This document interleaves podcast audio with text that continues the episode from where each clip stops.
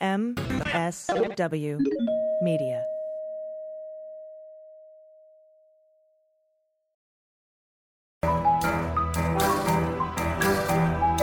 The rule of law is not just some lawyer's turn of phrase. It is the very foundation of our democracy. The essence of the rule of law is that like cases are treated alike. That there not be one rule for Democrats and another for Republicans, one rule for the powerful, another for the powerless, one rule for the rich, and another for the poor, or different rules depending upon one's race or ethnicity. To serve as Attorney General at this critical time is a calling I am honored and eager to answer. So yeah, now it's cleanup on aisle 45 time. And for a long while yet, it is going to be cleanup on aisle 45. Hey everybody, welcome to episode 37 of Cleanup on Aisle 45. It is Wednesday, September 29th, and Andrew Torres is on vacation, so I am joined today by Morgan Stringer. Hi, Morgan. Hi, thanks for having me again. Yes, thank you for subbing. I love when you come on the show. It's going to be an interesting show today. We have a lot to cover. But first, I wanted to thank our new patrons, and I think there might be some repeats in here, but, you know, some people bear repeating. First of all, we have Empress Me, and then Jimmy Earl Christensen. We have Thrawn, a new live-action Star Wars fan film, is raising funds on Indiegogo and needs your support. Then we have, when will you clean up Alan Dershowitless, which I think we had from last week, but I still love it. Amanda Burns Art and Abigail Alvarez. Thank you so much for becoming patrons for a little as a buck an episode. You can become a patron and you get these episodes ad-free, and you can do that by going to patreon.com/aisle45pod, AISLE45POD. And with that, Morgan, how about we kick off the A block here? All right. So for A block, I wanted to talk about the January 6th commission news, which is being headed up by a fellow Democrat and Mississippian, Benny Thompson, specifically the subpoenas. So we have some familiar characters here. We've got subpoenas been issued for Mark Meadows, former chief of staff, Dan Scavino Jr., former deputy chief of staff, Stephen K. Bannon, Trump's former advisor. Not so sure about the former part, but, you know. And Kash Patel, the former Pentagon chief of staff. Ah, Kash Patel, Devin Nunes aide Kash Patel, went to Ukraine, probably under federal criminal investigation, Kash Patel. It's an interesting one. He's one of the people who got moved around about a week and a half after the election. He was on the National Security Council staff, but then was named as Pentagon Chief of Staff by Acting Defense Secretary Chris Miller, who was appointed right after Trump fired Defense Secretary Mark Esper. There was a lot of moving parts shortly after he lost, I want to say, the election. Yeah, there was so much happening in the aftermath of the election that it's so easy to miss these little tidbits, especially with, you know, these seemingly familiar characters. You're like, wait, Kash Patel, it sounds familiar. But so, like I say, head on a swivel, but it's hard sometimes. But Meadows, Scavino, Bannon, and Patel have to turn over documents to the commission by October 7th, which is just in time for Andrew and I's birthday. And yes, we do share a birthday as well.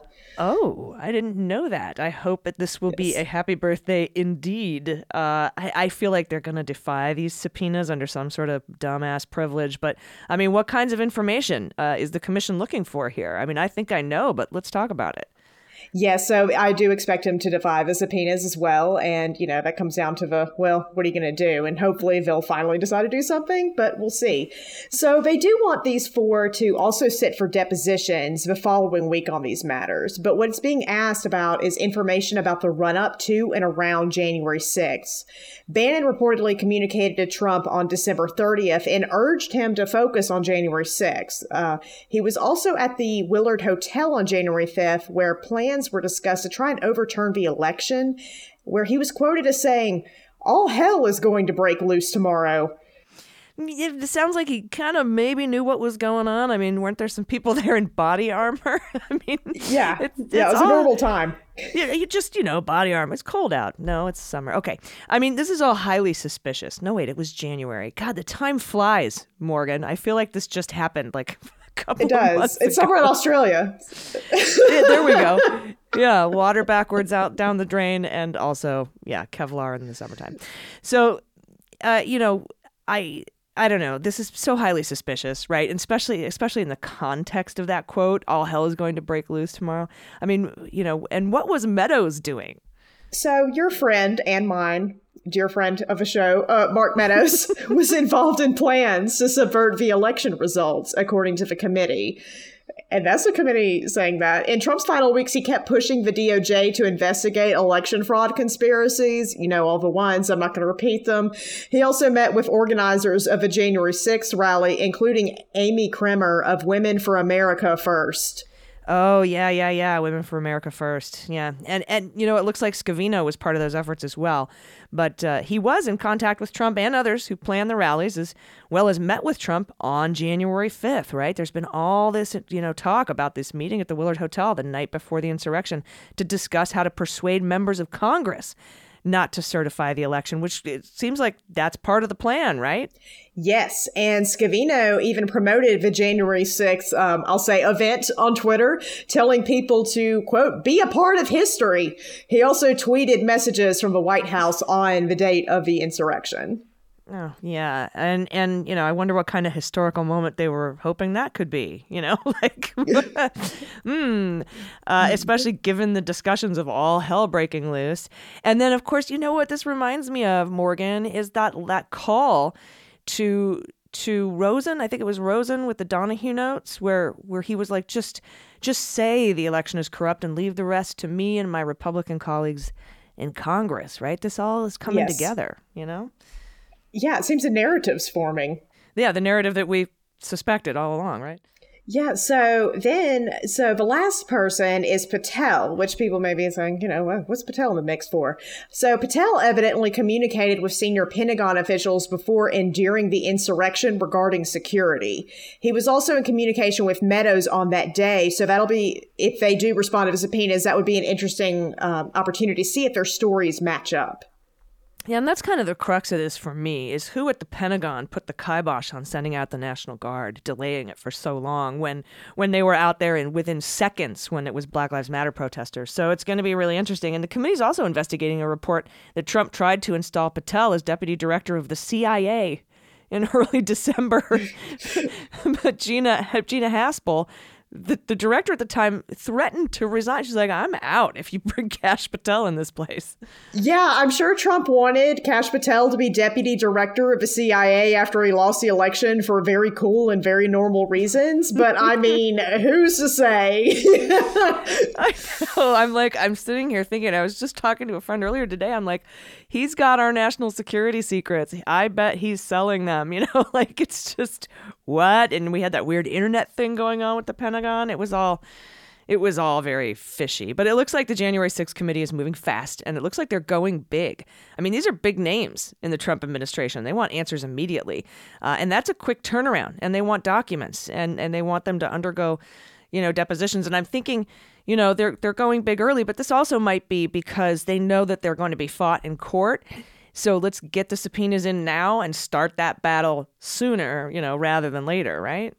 Exactly. And the committee is also seeking testimony for capital defendants who pled guilty as well.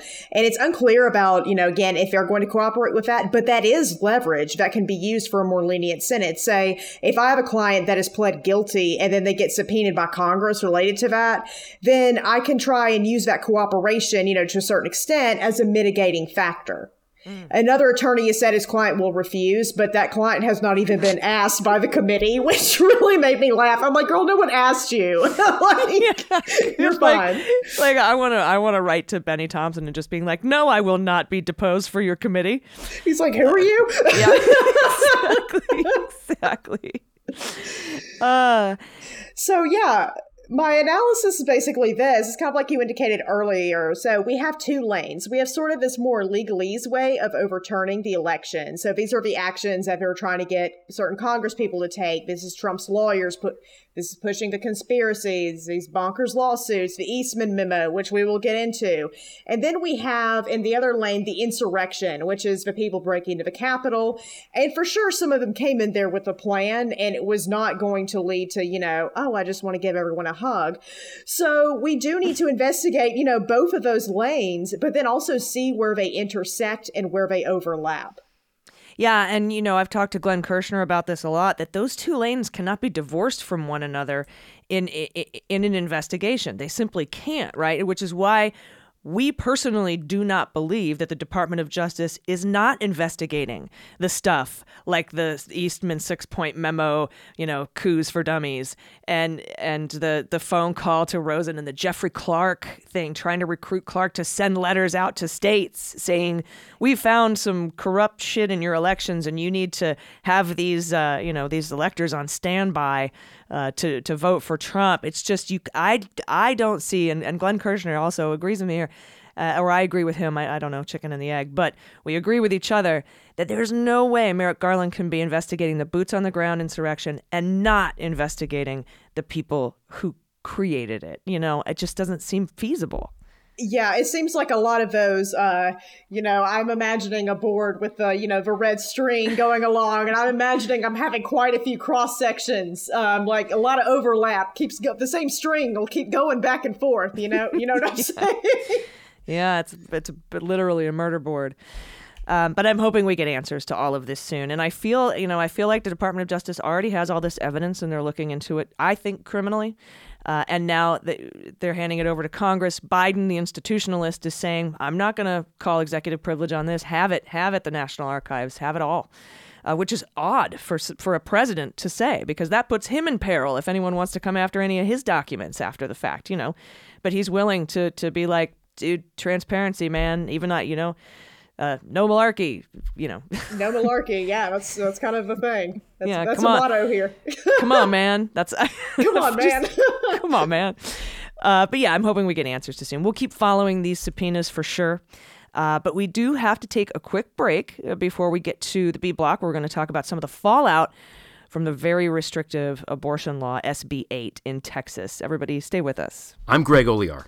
4 years ago, I stopped writing novels to report on the crimes of Donald Trump and his associates. In 2018, I wrote a best-selling book about it, Dirty Rubles. In 2019, I launched Prevail, a bi-weekly column about Trump and Putin. President Putin was extremely strong and powerful. Spies. Active measures, активные мероприятия in the language of the KGB. Mobsters. And Donald Trump obviously does a lot of construction. And so many traitors. Over the last 2 years that I've been here, I've been accused of all different types of things, and all of those things have turned out to be false. Alternative facts. I drank beer with my friends. Almost everyone did. Sometimes I had too many beers. Sometimes others did. I liked beer. Trump may be gone, but the damage he wrought will take years to fully understand. The best is yet to come. Join me and a revolving crew of contributors and guests as we try to make sense of it all. This is Prevail.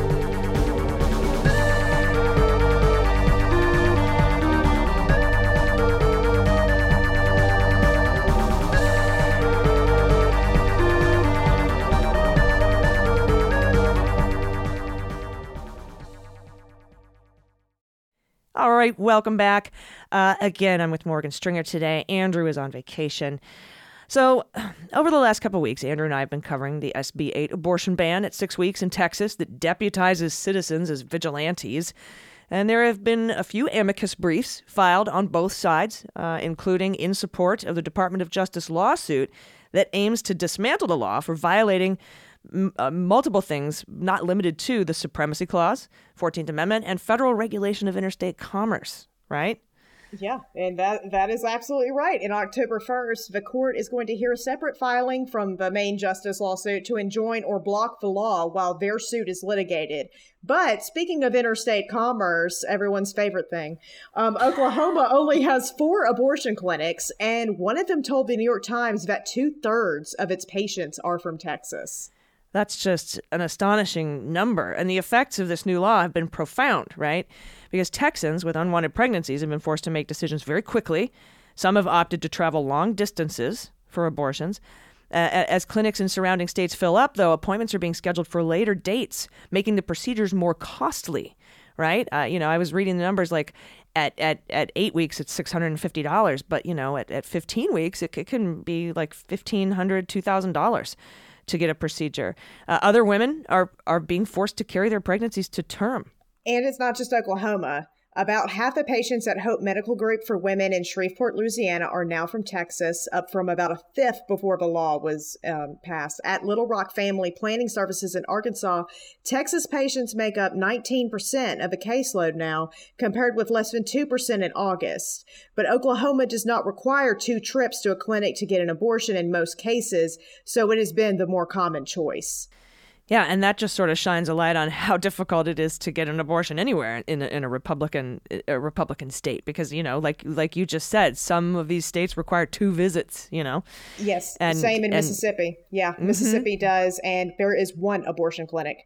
Yeah, jeez, and we have that law case coming up in the Supreme Court, which they've agreed to hear. Well, the Attorney General, which I don't like to speak poorly of fellow alumni, but. Please go ahead. If we had, please proceed. But I will say this, she is not the smartest lawyer, which, usually I would be like, oh yeah, she's not the smartest attorney, but it seems like the Supreme Court, as it's kind of stacked, it's, we'll see. But yeah. Being the smartest lawyer may not matter, or being the dumbest lawyer in her case. Yeah. Yeah.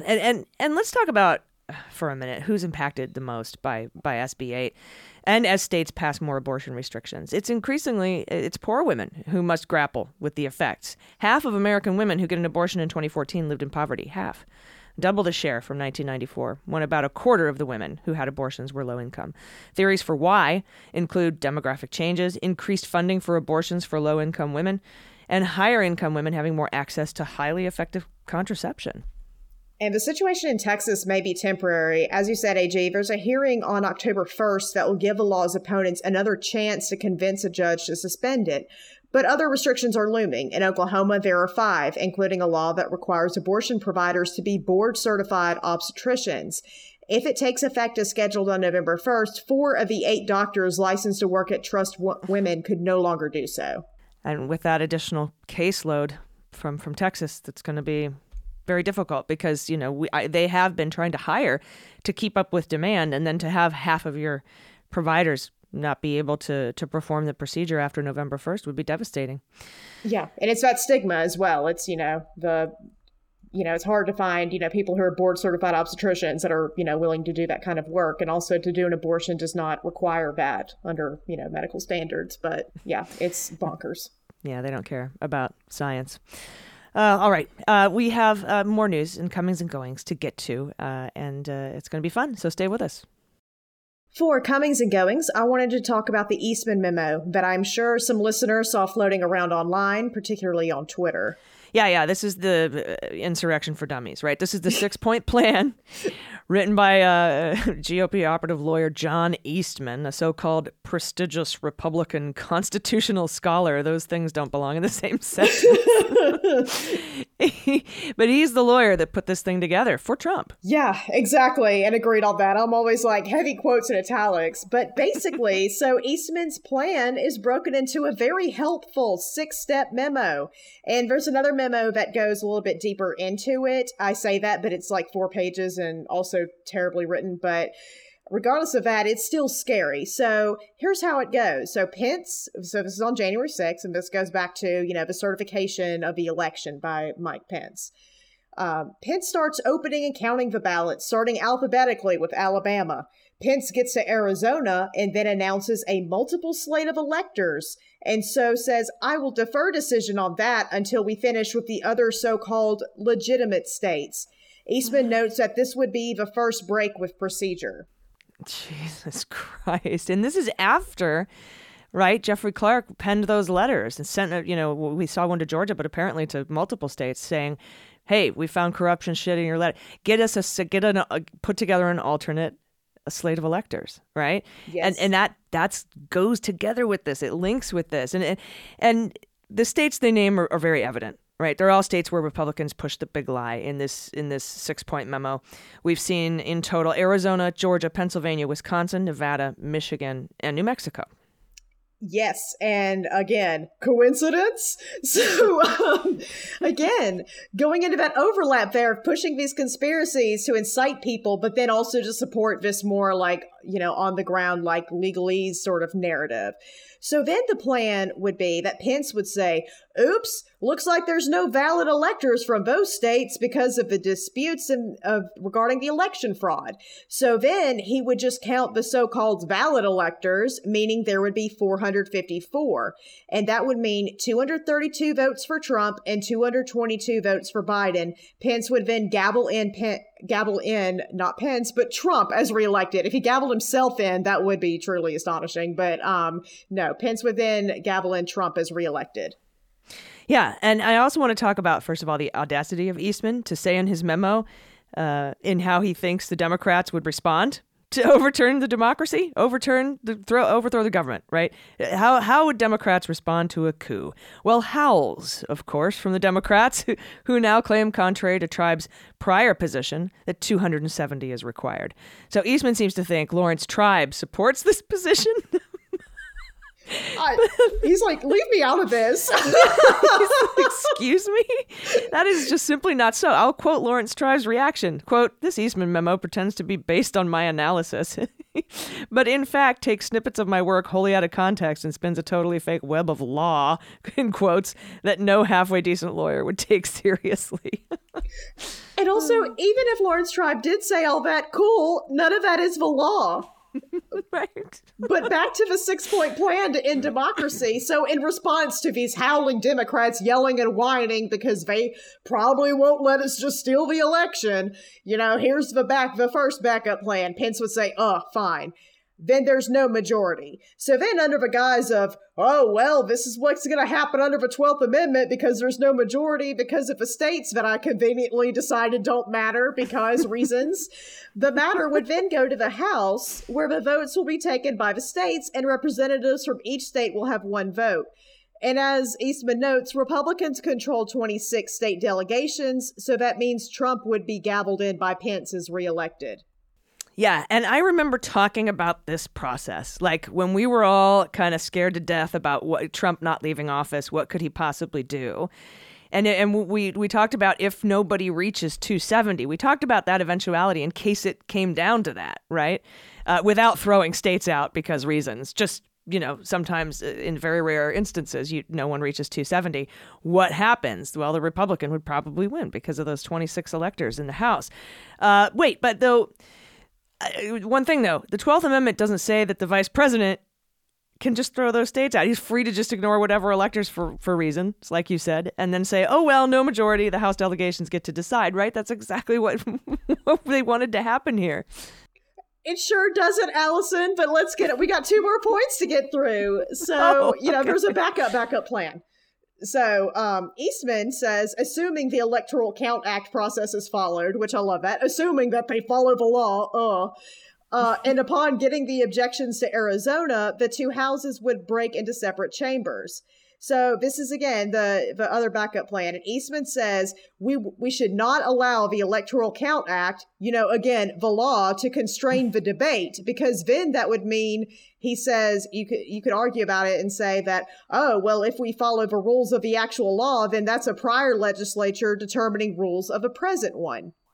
Oh, okay. So in other words, someone would say, well, current rules are the filibuster controls because those are the current rules, and we just disregard what the actual law says. yes, another reason why the filibuster sucks and needs to go. And there are even suggestions about someone. There's some helpful hints here. The memo suggests Ted Cruz, Rand Paul, etc. For that someone to say the filibuster. Oh, of course it does. And then the memo even says that it will create a deadlock that will give state legislatures more time to weigh in formally to support this so-called alternate slate of electors. So what is the final part of this plan to destroy democracy? So this is actually one of the scariest parts. Eastman is very adamant in this, and the longer memo is actually where he war games this out. And that is his language, not mine, by the way. He calls it war games because he's a loser. So Eastman says the main thing here is Pence should do all of this, all these plans, without asking for permission, either from a vote of the joint session or from the court, and that is the key to all of these plans. So Eastman says, let the other side challenge the actions in court, where Tribe and others would press a lawsuit, but then would have their past position that these are non-justiciable political questions, and then that would be thrown back at them, and then the suit would get dismissed. Which you said, wow, this is, again, nonsense. But Eastman says at the end, the fact is the Constitution assigns this power to the VP as the ultimate arbiter. We should take all of our actions with that in mind. It doesn't say that. No. What are you reading? Which is Constitution 2.0. Yeah. So how close were we to this happening? Well, I've got some bad news. So it did also come out that Pence actually made calls about what he should do. And Dan Quayle, of all people, told Mike Pence, yeah, man, you can't do that. So, yeah, Dan Quayle, of all people, may have saved our democracy, which is dark, very dark. But also, we did more bad news. So on December 14th, 2020, the Georgia State Capitol met to certify the election, but there was a second meeting that was held at the Georgia State Capitol that day in a committee room convened by GOP Chair David Shafer. In that meeting, Shafer and his fellow Republicans approved a fake slate of second electors to be sent to Washington for Trump on the grounds that the election in Georgia was fraudulent. Trump has said no one worked harder to get him reelected than Shafer. And how true that is, apparently. Oh, and also, fun fact, Shafer won his rebid as head of the GOP in Georgia and is still a state senator in Georgia. So that is a lot of fun. How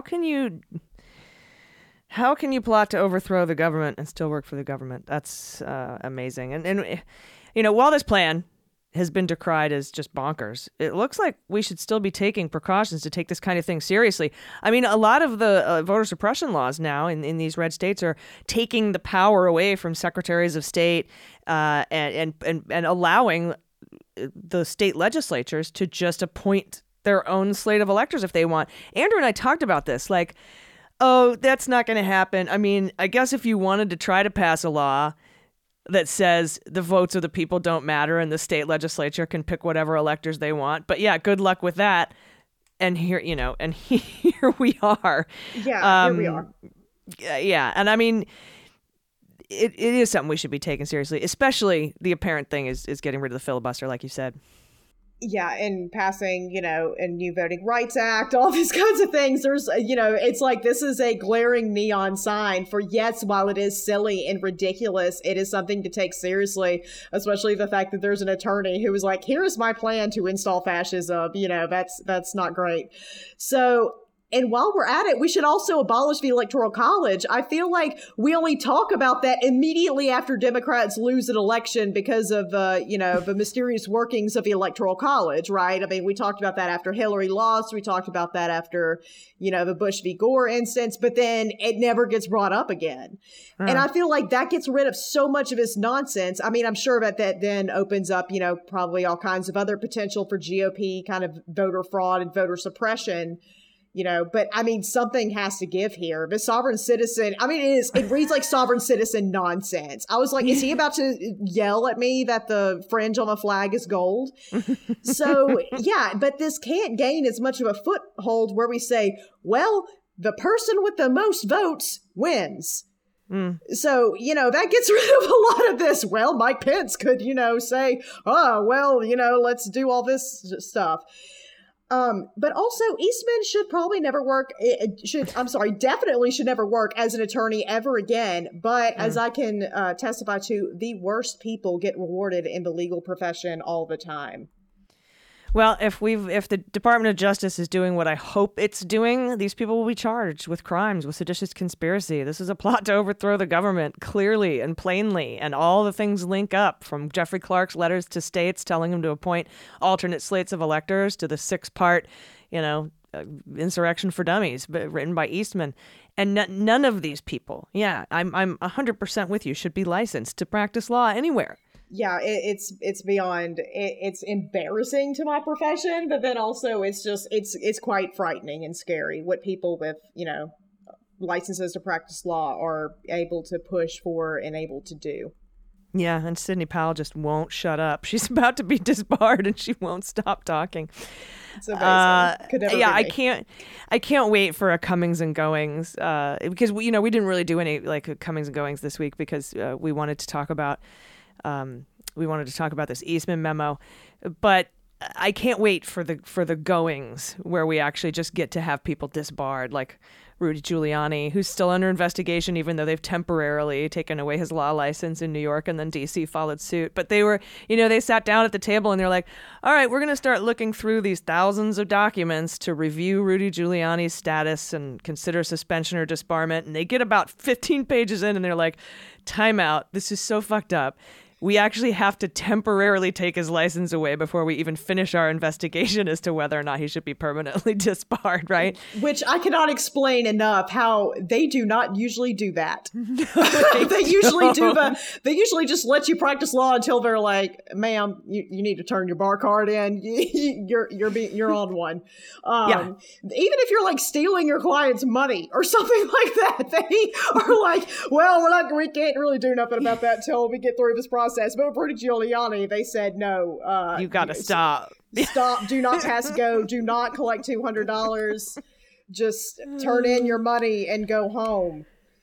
Yep, that's intense that they did that. That they stopped their investigation to just temporarily say you are such a danger to the public with your law license that we have to stop this. But and we'll finish investigating and probably disbar you. But you know we're gonna in the meantime. Yeah. We'll see what happens. And I can't wait until we get to announce those kinds of goings. I'm looking forward to it. But I appreciate you being with me today. This was fun. All right. Thank you. I wish we were talking about things that are less scary, but yeah. I know. It does get pretty rough, but thank you again for filling in for Andrew. And you know, everybody, if you want to become a patron and support the show, we really appreciate it. You can do it at patreon.com/aisle45pod. Do you have any final thoughts before we get out of here today, Morgan? No final thoughts. Just hoping again, like you said, that you know, karma comes around in whatever form that may be. Is all I can hope for. I'm hoping that I'm not, you know, watching a documentary in 20 years about everything that finally is being revealed. And I'm like, oh, that's why we don't have a democracy anymore. But and I guess I have nothing to plug. You can just catch me sometimes on Opening Arguments, where I do entertainment and pop law segments. Mm-hmm. And also you can follow me on Twitter at @mostring. That's MOSTRING is my handle. Awesome. Thank you very much. And everybody, until next week, I've been Allison Gill. Thanks again, Morgan Stringer. And we'll see you on Cleanup on Aisle 45. Cleanup on Aisle 45 is written, researched, and produced by Allison Gill and Andrew Torres, with editing by Molly Hockey. Our art and logo design are by Joelle Reeder and Moxie Design Studios, and our music is composed and performed by Adam Orr. Cleanup on Aisle 45 is a proud member of the MSW Media Network, a collection of creator-owned podcasts dedicated to news, politics, and justice. For more information, visit mswmedia.com.